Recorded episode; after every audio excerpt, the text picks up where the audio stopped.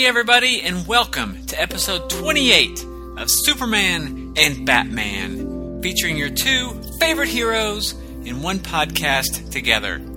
My name is Michael Bradley, I'm your host, and this is a show where nearly each episode we look at a random Superman and Batman story from throughout the years. This episode, we are back in the pages of World's Finest Comics, the title that gave the pairing their famous nickname but also where the Man of Steel and the Dark Knight teamed up in just about every issue for more than 30 years. Before I tell you what we're covering this episode, though, I want to give you a heads up to be sure to stick around to the very end of the show, as I'll be making an announcement about a special series of episodes that will be kicking off next time.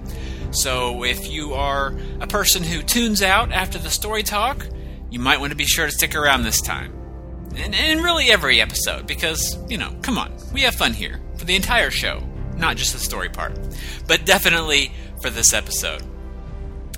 So, this time out, as I said, we are back in the pages of World's Finest Comics for a look at issue number 109.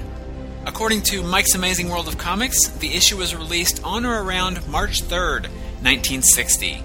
The issue was edited by Jack Schiff and it's got a May 1960 cover date and 32 pages for the price of 10 cents.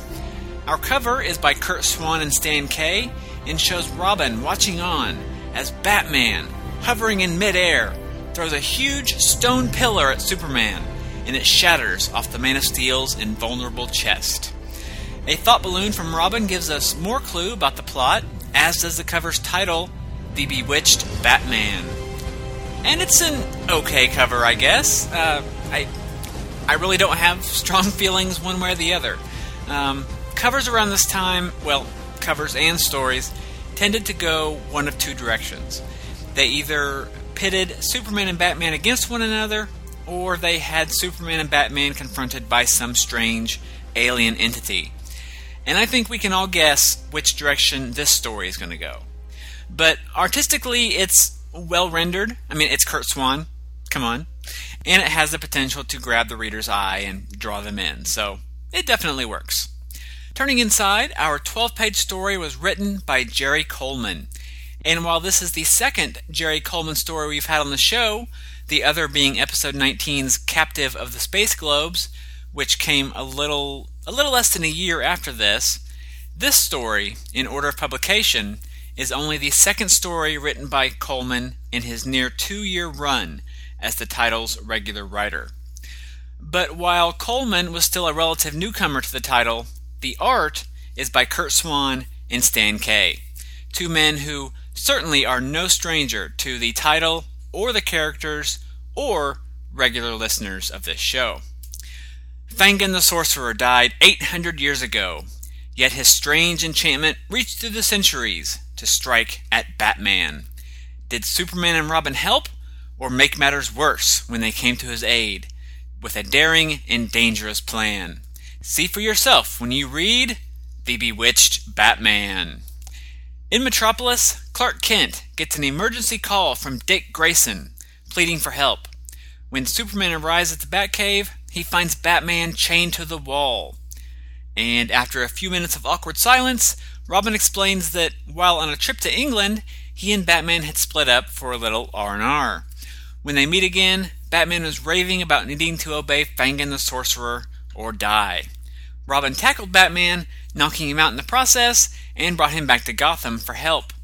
Superman researches and discovers that Fangan lived nearly 800 years ago. He tries to find out what happened from Batman, but the Dark Knight only says something about a secret cave and babbles on about needing to conquer a dragon, lest he die.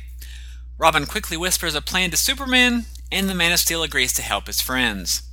Superman then flies the dynamic duo to the Fortress of Solitude and exposes Batman to a special device that grants the Dark Knight powers rival to his own. Now, one might wonder the wisdom of granting superpowers to a man who clearly isn't in his, in his right mind or where Superman got this amazing device, or why he's never used it before. But we don't have time to ponder any of these things, as Superman then flies into space, soon returning with a dragon like creature that he found on another planet after studying hundreds of solar systems. That's right, folks. We're only on page four, and we've got crazy Batman, superpower giving rays, and alien space dragons. Zack Snyder, your move. Back into the story, Batman unleashes a bat fury of bat punches on the creature, easily taking it out in a mere three panels. Superman leaves to take the abused creature back home, and Robin asks Batman if he can remember what happened now that his task is complete. Batman begins to tell his story, but abruptly flies off, saying he must complete a second task for Fangan. When Superman returns, he and Robin catch up with Batman in downtown Gotham City, wearing a jester's cap and offering to do services for Dumpy Evans. The petty crook tells Batman to, quote, go fight City Hall, unquote, and much to the surprise of Evans and our other heroes, Batman rockets off and is soon found punching the City Hall building. Superman asks just what the heck he's doing, and Batman replies he's following Fangan's second command, in that he must dress like a jester, because a grown man wearing spandex and dressing like a bat isn't silly enough, and offer his services to anyone he meets, doing whatever they ask for one hour. Before Superman can say, Hey, I want you to stop, Batman flies off and spends a couple pages doing whatever people tell him, including nearly revealing the secret identities of himself, Robin, and Superman, while Superman plays cleanup. Basically, it's three pages of hijinks ensue, but not really critical to the overall plot.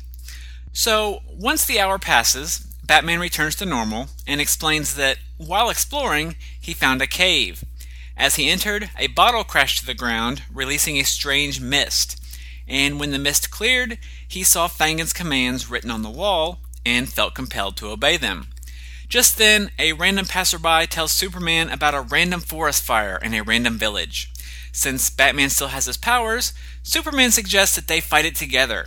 But Batman reveals he must carry out Fangan's third command to fight and defeat the world's strongest man. Despite the raging fire and lives at risk, the Man of Steel and the Dark Knight clash in midair combat. Batman smashes a concrete pillar off Superman's invulnerable chest and then uses an uprooted tree as a baseball bat. The two heroes lock arms, grappling high above the city, with neither able to defeat the other until Batman uses a bat spin to hurl Superman into the stratosphere. And with that, having overpowered the Man of Steel and fulfilled Fangan's command, Batman snaps out of his crazed state. Realizing lives are still at risk in the fire, Batman speeds off and is able to draw water from a nearby river to douse the flames, all while being creepily watched by Superman, who thinks to himself how he let himself be hurled into space, hoping that it would bring Batman to his senses. And later, back at the Batcave, Superman and Batman celebrate. And don't forget Robin! yes, the world's finest heroes, Superman and Batman, and Robin, celebrate their victory. Superman reveals he discovered an ancient scroll written by Fangan that tells how the booby trap in the cave was set for a specific night.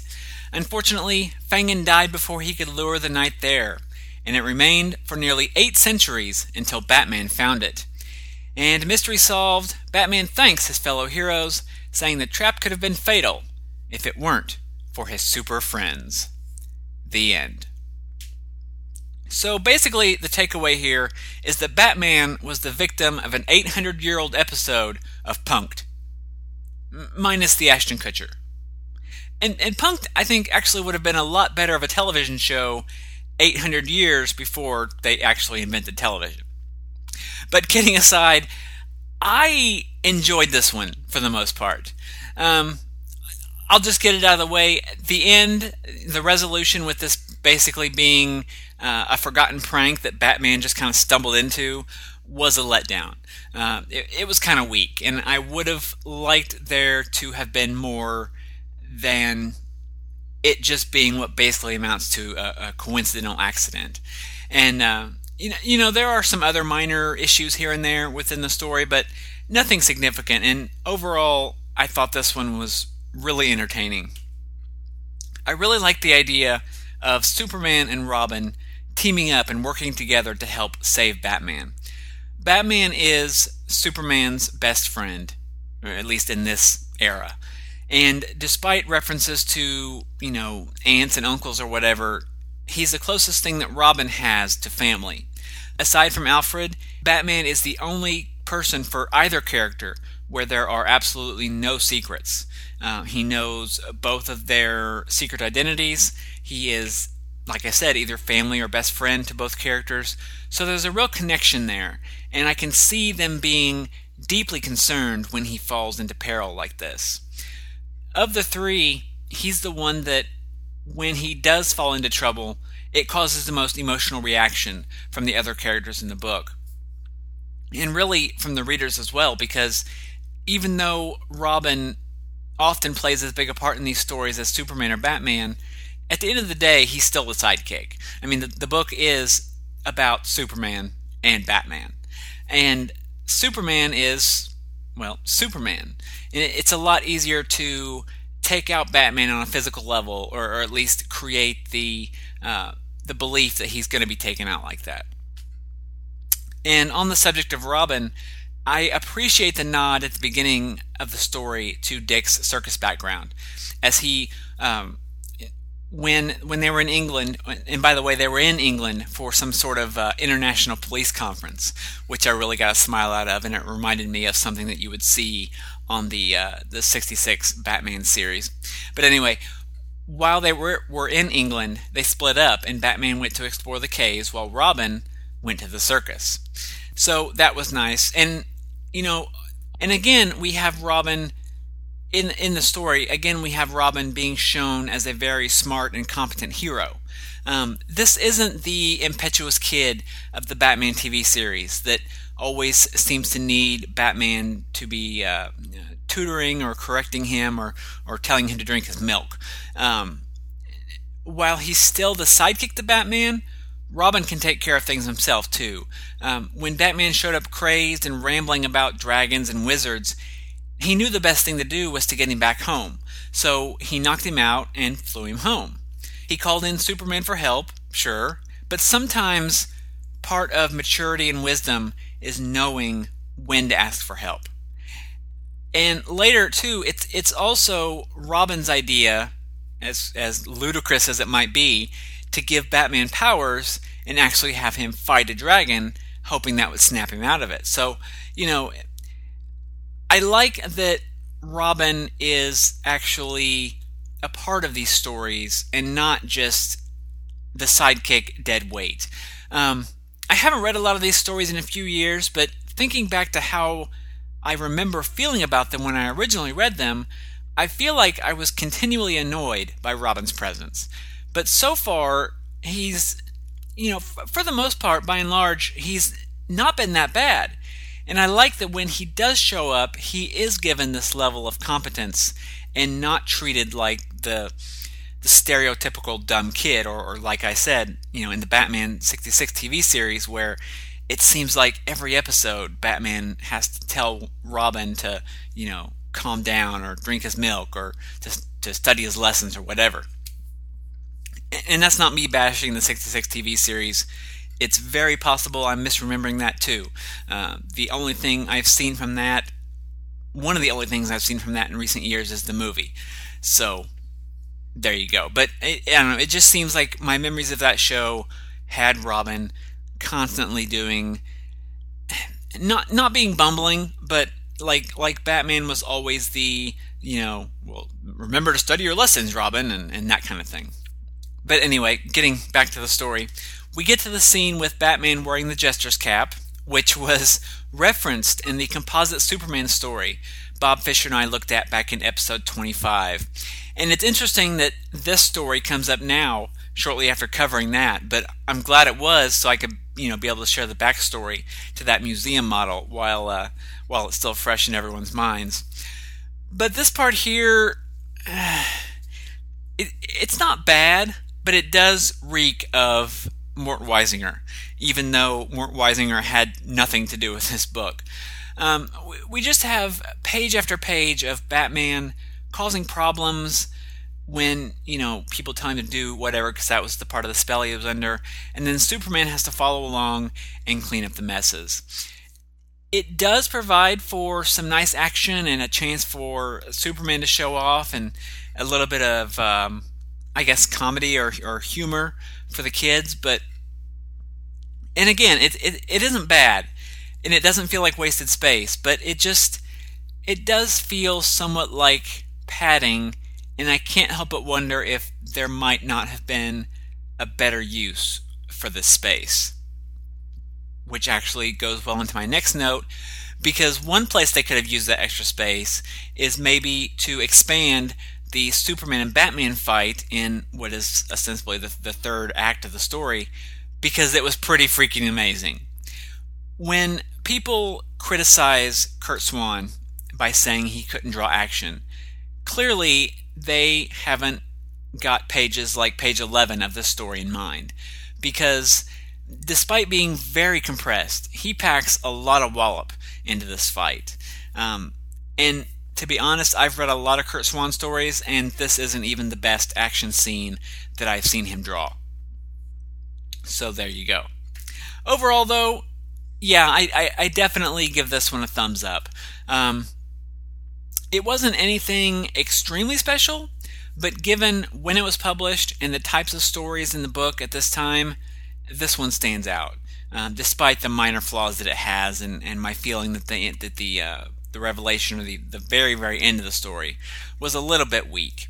Um, if you're going to pit Superman and Batman against one another, this is as good a way to approach it as any, I think, um, especially in the context of the era when it was uh, when it was written. But I can see this story also with just a few tweaks working well as an episode of the now canceled Batman the Brave and the Bold cartoon.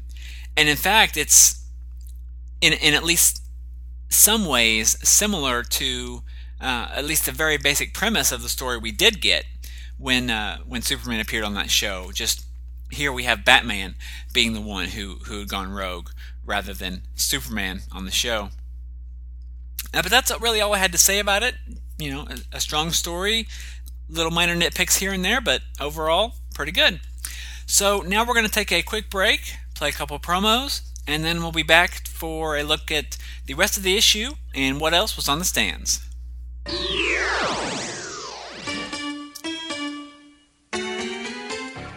My name is Michael Bailey, and I am a terrible geek. I don't watch Doctor Who, I don't care for anime, I've never seen any of the Harry Potter films, much less read the books. I like Star Wars and Star Trek okay, but I've never really ventured far into the extended universes of either property. Hell, I have never even watched a single episode of The Walking Dead. So, what do I like? Comic books. I have been reading and collecting comic books since 1987, and I have been a fan of superheroes for as long as I can remember. Some would consider this a hobby, but I prefer to look at it as what it truly is a crippling addiction that I may never recover from. To deal with this borderline personality disorder, I started a podcast in 2007 called Views from the Long Box. Every two weeks, or so, depending on real life, I pick a particular series, or issue, or character, or whatever to talk about, and then I. Well, well, I talk about them, because that's kind of the point of a podcast. Sometimes I'm alone. Sometimes I have a guest, like my semi regular co host, the irredeemable Shag or my other semi regular co host, Thomas DJ, or with another friend from the podcasting world. The show is located at www.viewsfromthelongbox.com, and from there you can find the iTunes link, the email address, as well as the backlog of episodes. Views from the Long Box. A podcast about comics, or a desperate cry for help? You decide. Every other Tuesday, or so, depending on real life at www.viewsfromthelongbox.com. Wow, I'm really glad I decided to pony up and take my wife to Italy for her birthday. The food, the sights, the atmosphere, it's all just so perfect. Too bad I had to ask if there was a comic book shop located at the Vatican. Uh, maybe it wasn't the brightest thing to do on her birthday, but granted, I'm certain I've done things way more foolish than that. Good afternoon. Gah! Where did you come from, and who the heck are you? My name is Dufo de Manzo, and where I come from is none of your concern. What is of your concern is that I have an offer to make of you. An offer that you should not refuse. Uh, oh, okay. What is it? I have listened to your podcasts, and it just so happens that I am in the podcasting business myself. Someday I will ask a favor of you, one that I hope you will repay to me in good faith.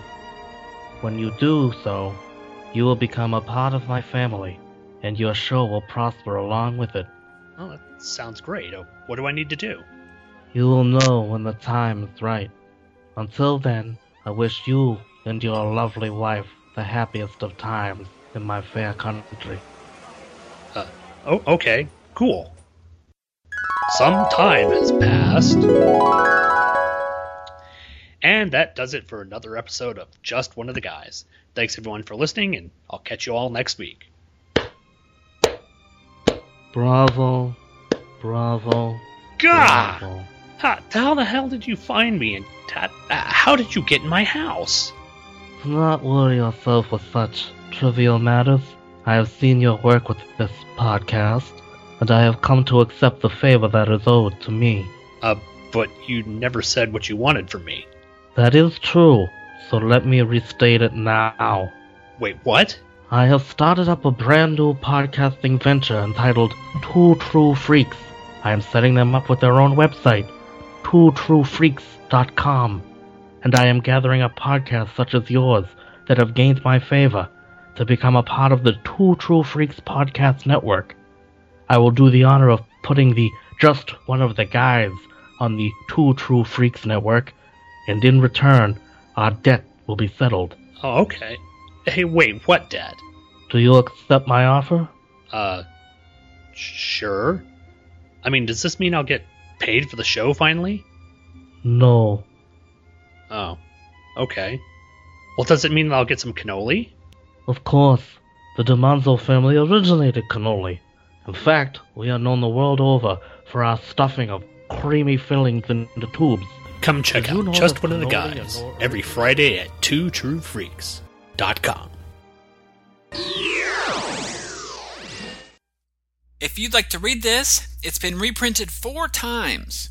First in Batman Annual number 5 from 1963, and then it's received a trio of modern reprints in World's Finest Archives Volume 3, Showcase Presents World's Finest Volume 1, and Batman Annuals Volume 2 hardcover, which was a reprint of the Batman Annuals from the 1960s. All of which were reprints to begin with. So they're reprinting reprints which is odd, but cool. But still odd. If you want to hear another podcaster's take on it, check out episode 301 of the Superman Fan Podcast, hosted by Billy Hogan. Now, as I record this, that episode hasn't been released yet, but it is the next book on Billy's agenda. So even if it isn't out by the time you hear this, keep an eye on Billy's show because it will be coming your way really soon. Other features in the book include a seven page Tommy Tomorrow story illustrated by the great Jim Mooney titled The Amazing Asteroid Hideout, and a six page Green Arrow story by France Herron and Lee Elias titled Prisoners of the Giant Bubble. The issue also has a couple gag strips, um, a text story, and really nothing to talk about ad wise, which is odd because almost always there's at least one thing that catches my eye, uh, even if only to say, "Ooh, that was neat." But the uh, the closest thing we have this month is a quarter page filler ad that plugs this month's Batman books. But instead of talking about those, let's go ahead and dive on into what is a tradition here on the show, and that's to head on over to Mike's Amazing World of Comics at mike'samazingworld.com for a look at what else was on the stands this month. And we've got quite a selection on the old spinner rack, even if the ones catching my eye do seem to be mostly Superman related. First up is Action Comics number 263 and 264, because there were two issues out this month, it seems. And those issues are a two part story where Superman ends up on Bizarro World and is sentenced to prison for breaking the Bizarro Code. Bizarro Michael, am not a fan.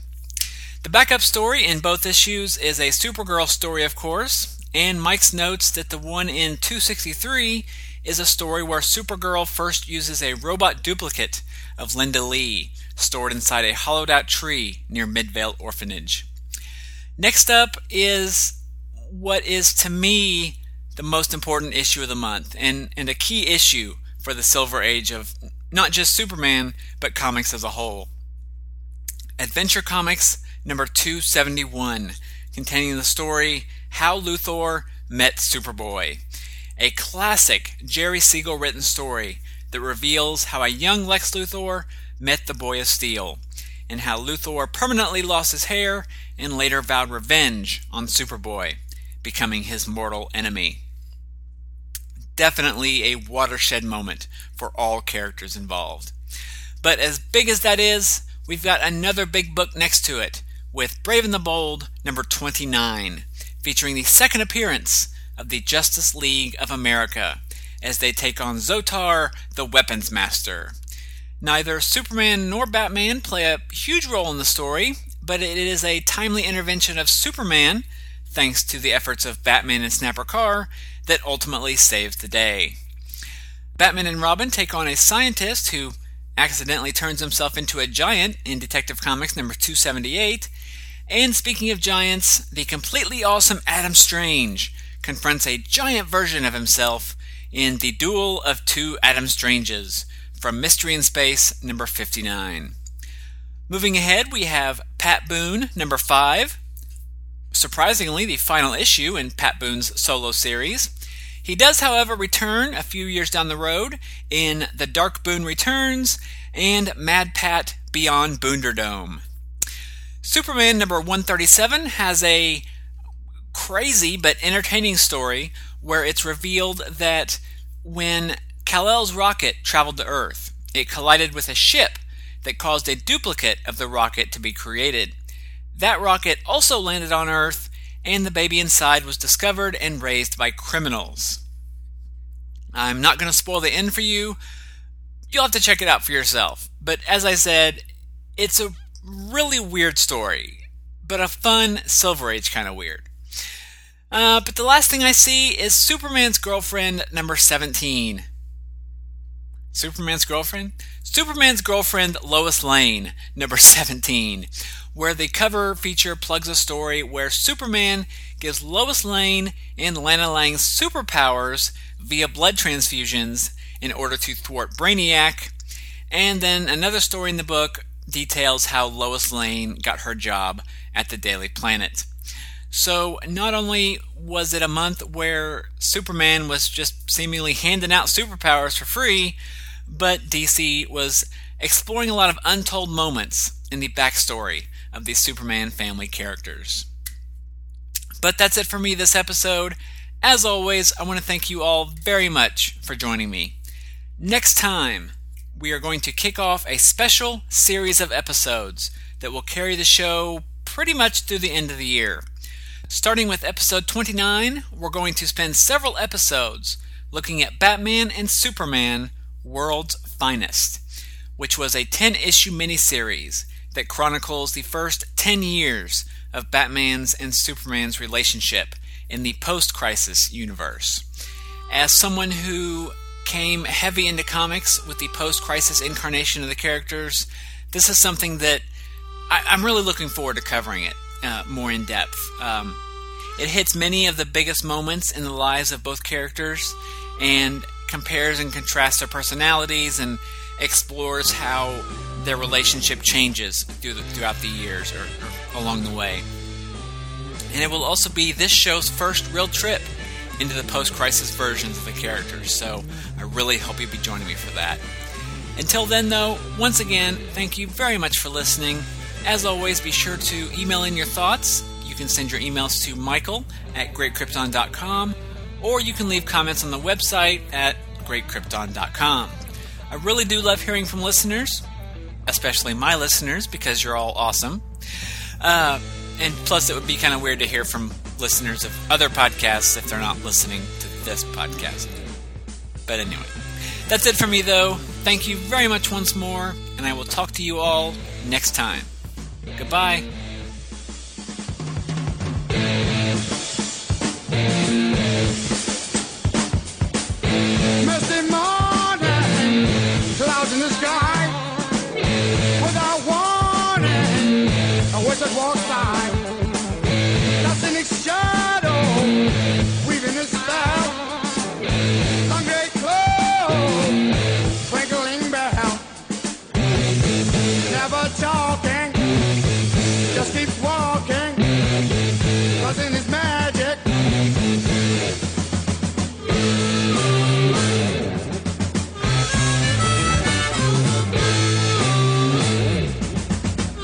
Listening to Superman and Batman, hosted by me, Michael Bradley. Feedback can be sent to michael at greatkrypton.com. I love hearing from listeners, so be sure to send your comments, questions, and other feedback, and I will likely read that on a future episode. Show notes, information, and back episodes can be found at greatkrypton.com. Be sure to follow the show via Facebook and Twitter, and subscribe via iTunes or RSS feed that you never miss an episode. If you subscribe via iTunes, be sure to leave a review. Not only does it help others find the show, but I'd love to read that in a future episode as well. Superman and Batman is a proud member of the Superman Podcast Network, home to many great Superman related podcasts. Be sure to pay them a visit at supermanpodcastnetwork.com. Superman was created by Jerry Siegel and Joe Shuster. Batman was created by Bob Kane and Bill Finger, and both characters are copyright DC Comics. For more about Superman's creators, be sure to visit my blog, Siegel and Shuster Mythmakers, at greatkrypton.com slash Siegel Shuster, where I commemorate the lives, works, and legacies of Jerry Siegel and Joe Shuster. I want to thank you again very much for listening and invite you to come back next time for another episode of Superman and Batman, featuring your two favorite heroes in one podcast together.